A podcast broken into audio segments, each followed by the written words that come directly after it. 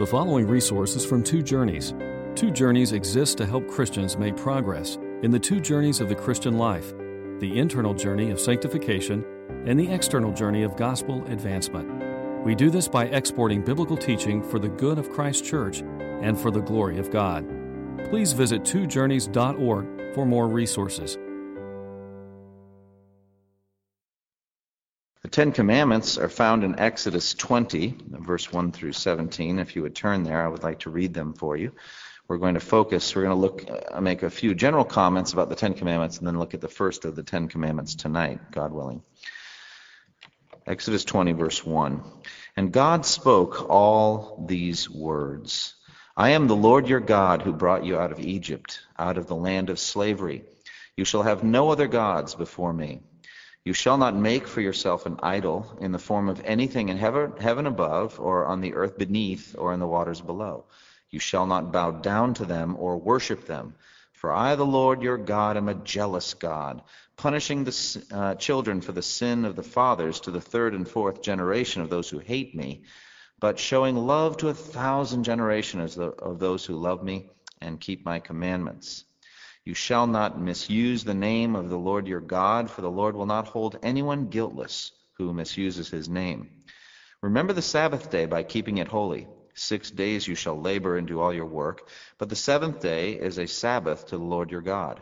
On it you shall not do any work, neither you, nor your son or daughter, nor your manservant or maidservant, nor your animals, nor the alien within your gates for in six days the Lord made the heavens and the earth, the sea, and all that is in them.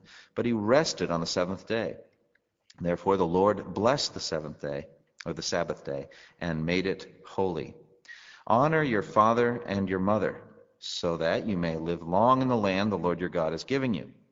You shall not murder. You shall not commit adultery. You shall not steal. You shall not give false testimony against your neighbor. You shall not covet your neighbor's house. You shall not covet your neighbor's wife, or his manservant or maidservant, his ox or donkey, or anything that belongs to your neighbor. So this is the Ten Commandments. Now, God obviously gave many commandments uh, to the Jews after these Ten Commandments, but these are set apart as unique and special in a number of ways. Only the Ten Commandments were literally spoken by God, by the voice of God, on Mount Sinai with all of the awesome emblems of his great and mighty power and of his powerful wrath. You remember the setting and how God revealed himself out of the cloud and the thunder and the lightning and the earthquake and all of those emblems of his great power. These were the words God spoke to Israel at the time. And so that's one way that the Ten Commandments are unique. It says in chapter 20, verse 1 here at the beginning, and God spoke all these words. These were spoken by the voice of God, audible to the people. Uh, you remember that after this, they asked that God speak no further words to them because they were afraid that they would die if they continued to hear the very voice of God. And so from then on, God spoke through Moses, and after that, through the prophet that God would raise up, a series of prophets, ultimately the Lord Jesus, the final prophet, the final word to us. But God spoke these words in the hearing of the people. Uh, the same is repeated for us in Deuteronomy 5:22. This is Moses' recalling of that moment. It said, "These are the commandments the Lord proclaimed in a loud voice to your whole assembly there on the mountain, from out of the fire, the cloud, and the deep darkness." And he added nothing more. Then he wrote them on two stone tablets and gave them to me. So that's something that's very interesting. Uh, Moses is emphasizing that he spoke these out of the darkness and the fire and the cloud, and he added nothing more. Obviously, later on, God added many more commandments. All of the Pentateuch, uh, the commandments, the law of Moses, were uh, the law of God, uh, spoken through Moses. But these were set apart as unique and different at the beginning. Secondly, only the Ten Commandments were written directly by the finger of God onto physical stone, carved by God Himself. This is the beginning, I believe, of the Scripture, the beginning of what it is we have now for us, the Bible, uh, the beginning of the written Word of God. And it started with the Ten Commandments. In Exodus 31:18, it says, "When the Lord finished speaking to Moses on Mount Sinai, He gave him the two tablets of the testimony, the tablets of stone inscribed."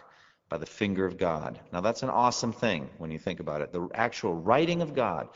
God intended that his word be spoken first and then written down so that the people would read it. An unchanging testimony of his commandments for the people. It says in Exodus 32:16, the tablets were the work of God. So that's an interesting thing. The actual first tablets themselves were made by God himself. Now, when Moses uh, confronted the idolatry of his people, you know, he threw those tablets down and they were destroyed.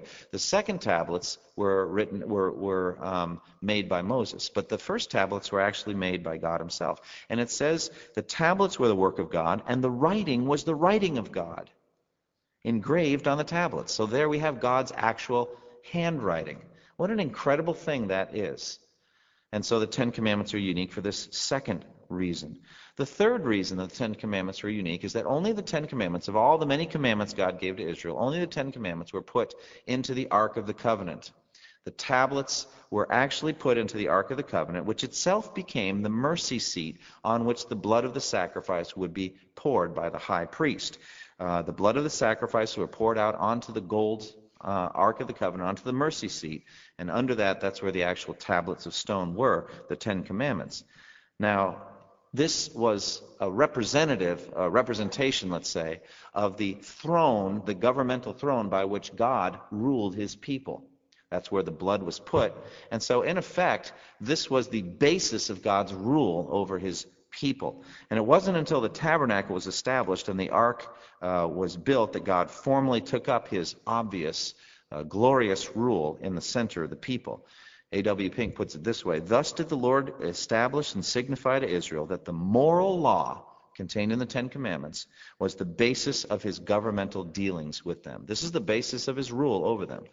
The climax in the end of the book of Exodus, if you look over with me at Exodus 40, uh, verse 33 and following, this is the end of the entire book.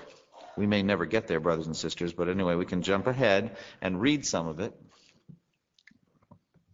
That's my intention to get there some point.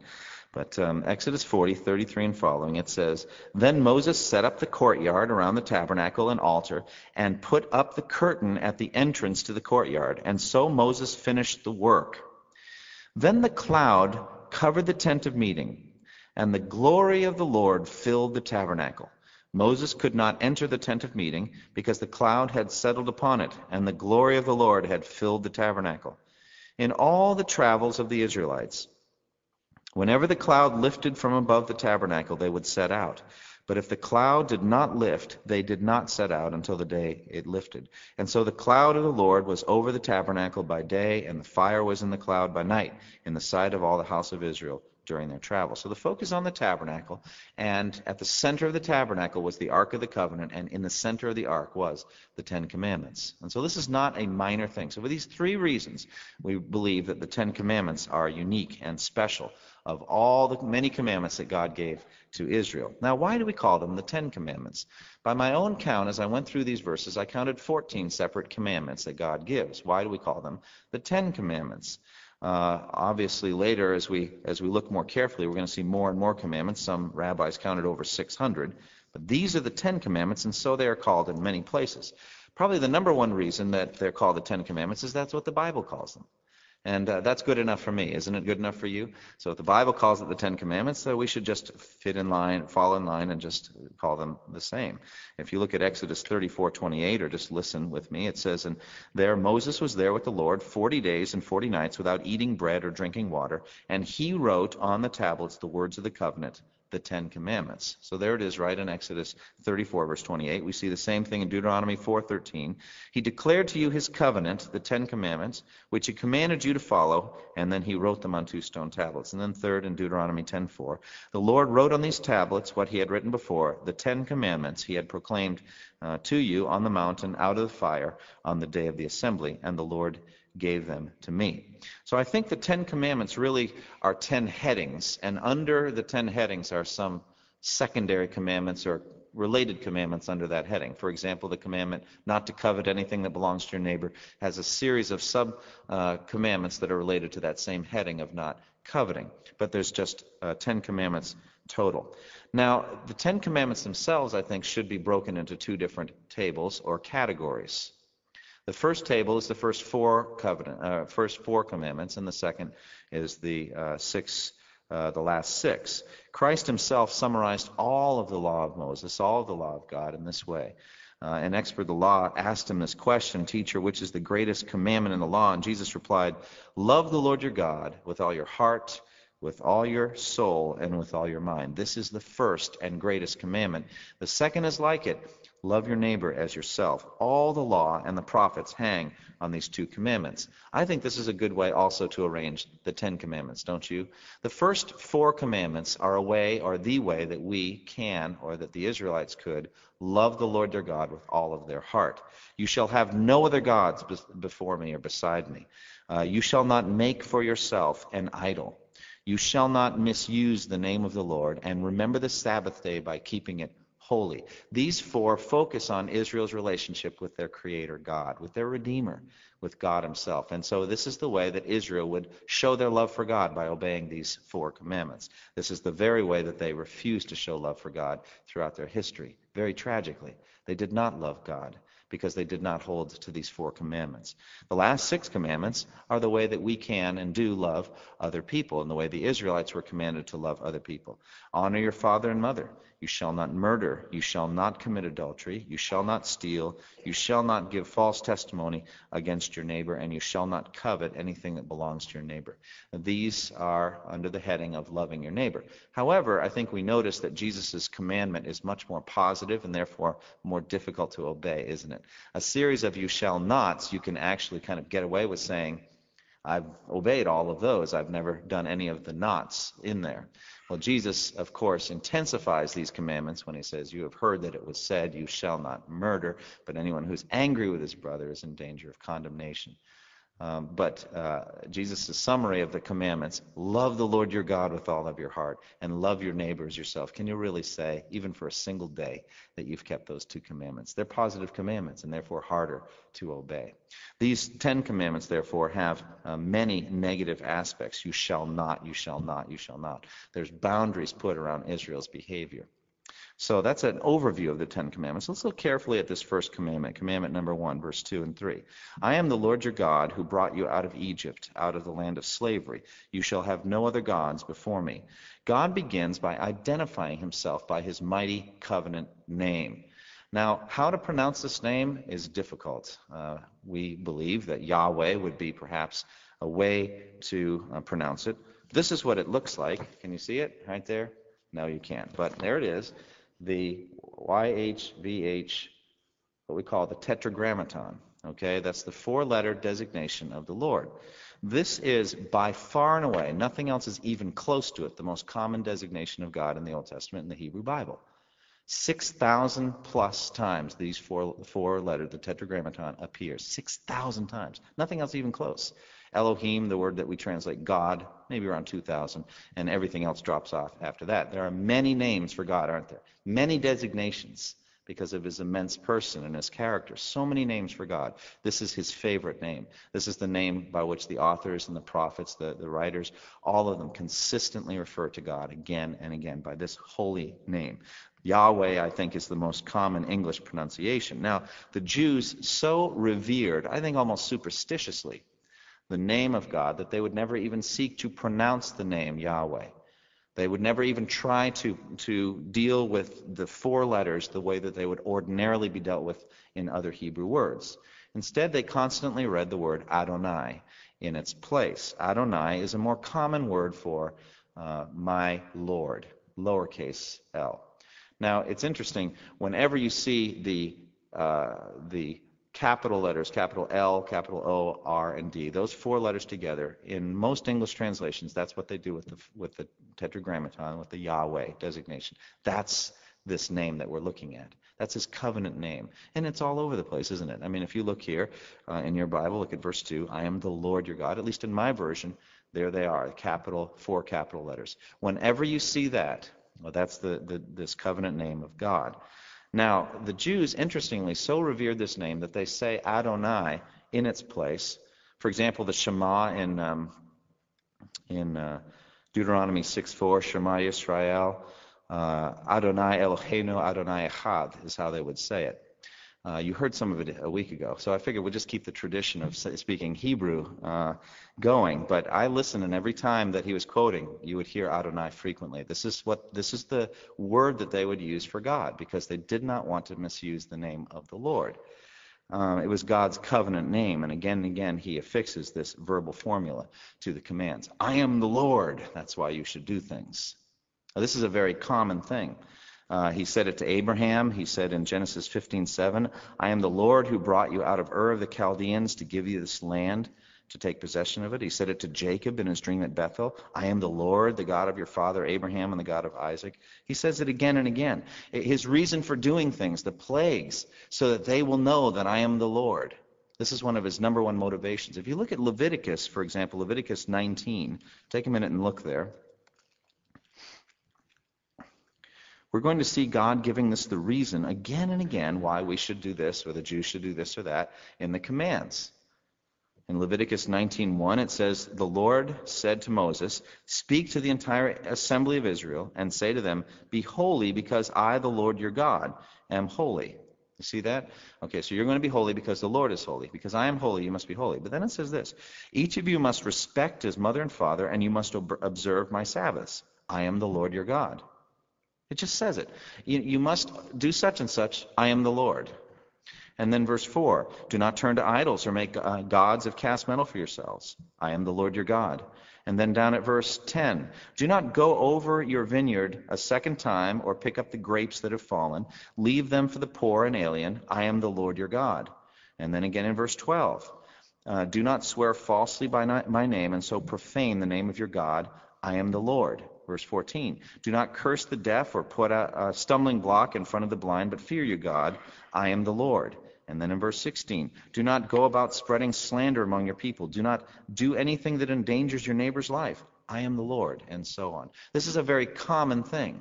Again and again, in effect, God says, This is who I am, and therefore you should behave a certain way, because I am the Lord, so you should be holy. Uh, after God says, I am the Lord your God, he's using his covenant name, he says, I am the Lord who brought you out of Egypt, out of the land of slavery.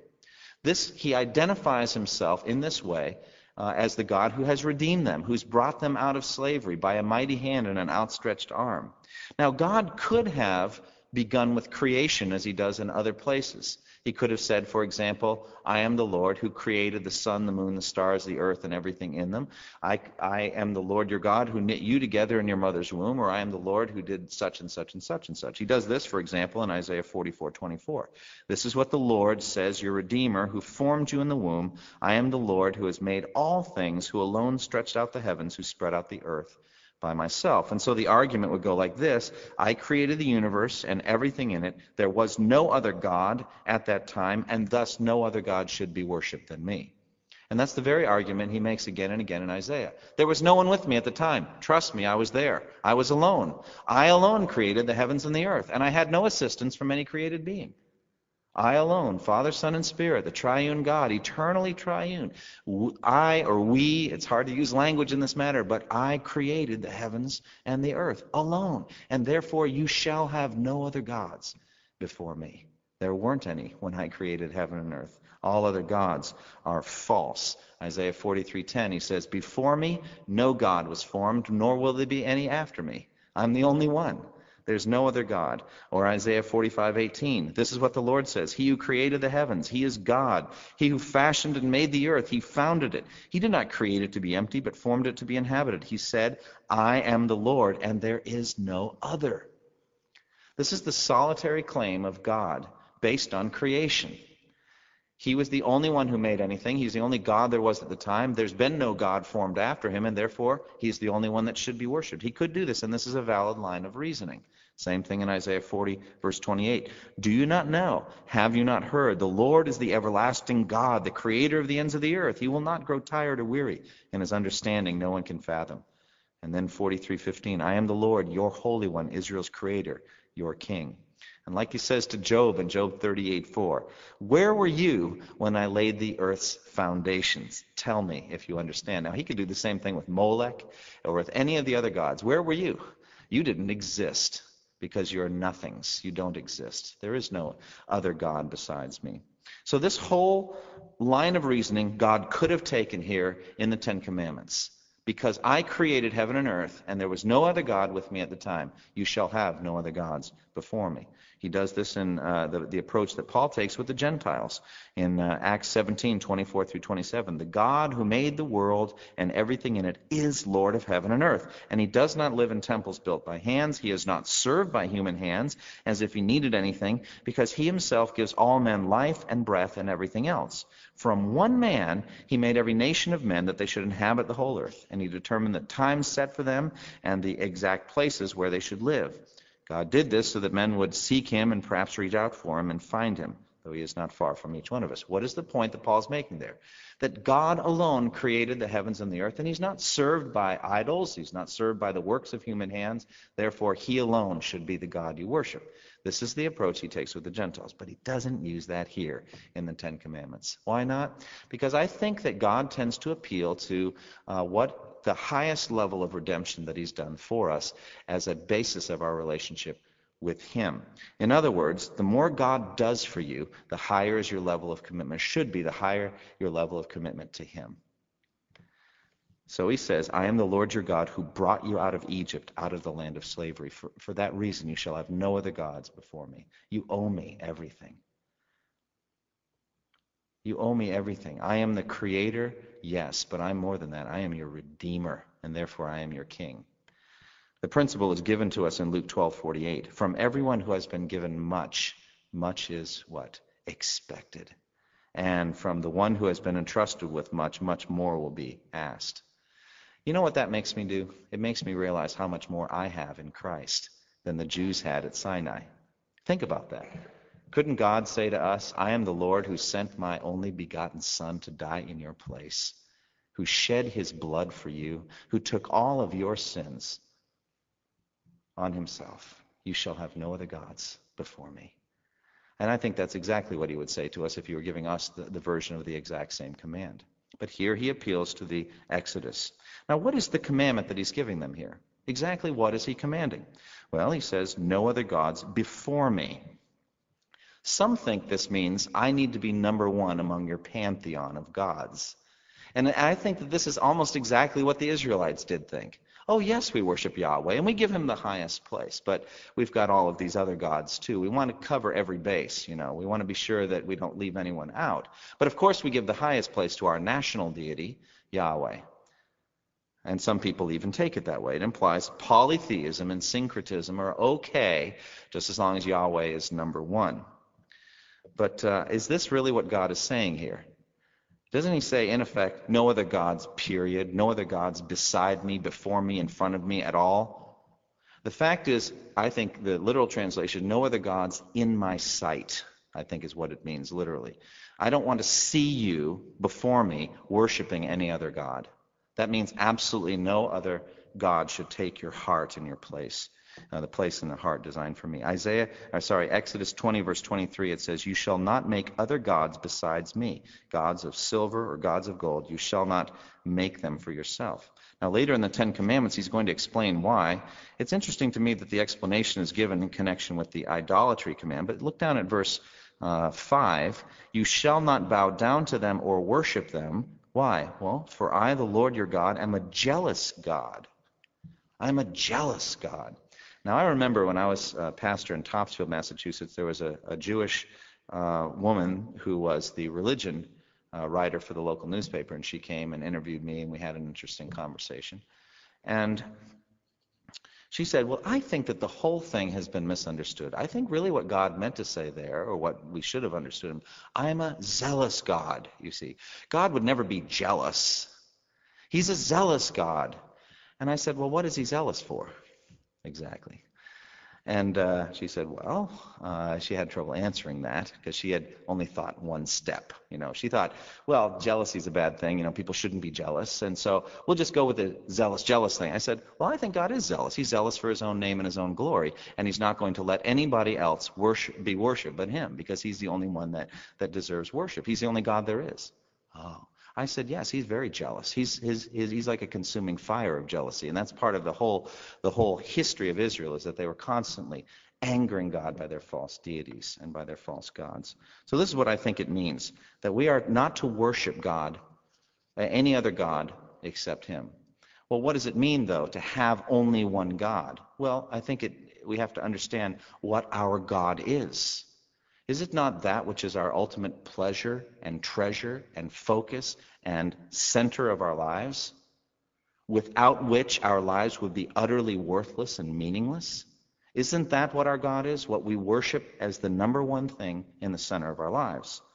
I think that's what it is. Now, I believe that this is a temptation for all of us. I think syncretism, namely having many gods, is a problem for every generation.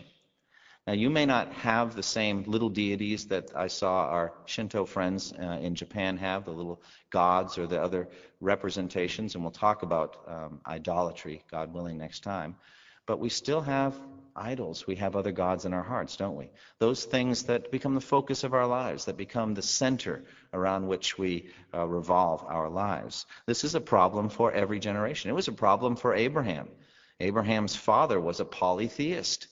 It says in uh, Joshua 24:2, Joshua said to all the people, This is what the Lord, the God of Israel, says. Long ago, your forefathers, including Terah, the father of Abraham and Nahor, lived beyond the river and worshipped other gods. That's how the whole thing started. They're always worshiping false gods and false deities. And so also, we are tempted in the same direction. Israel was constantly wrestling with the issue of syncretism and polytheism. All, all through their history, they are worshiping Yahweh and seeking to worship as well other gods. 2 Kings 17:41. Even while these people were worshiping the Lord, they were serving their idols. To this day, their children and grandchildren continue to do as their fathers did, worshiping Yahweh and worshiping other gods as well. This is the very thing that is excluded, I believe, in the first commandment. Now, what about us? What are our other gods? Well, recently in preaching in Philippians 3, you know, uh, it says there in verse 19, their destiny is destruction, their God is their stomach. Ah, the famous stomach God. What is the stomach God?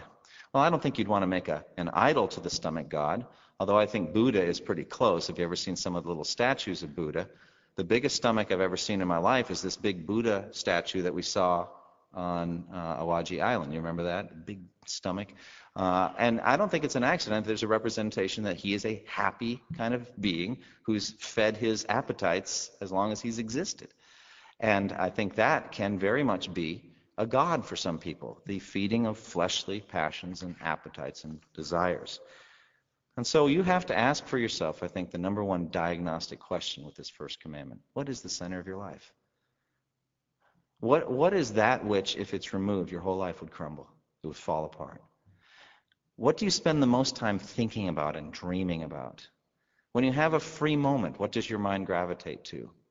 When you have free time, what do you do with it? What is your God? Are there other gods that you are kind of bowing down before in the altar of your heart? What is your ultimate hope? What do you think about when you think about heaven? Do you think about being with God? Is God your shield and your very great reward, as he is for Abram in Genesis 15? Or is there some other thing you're looking forward to and hoping for? What is the true center of your world? This is your God.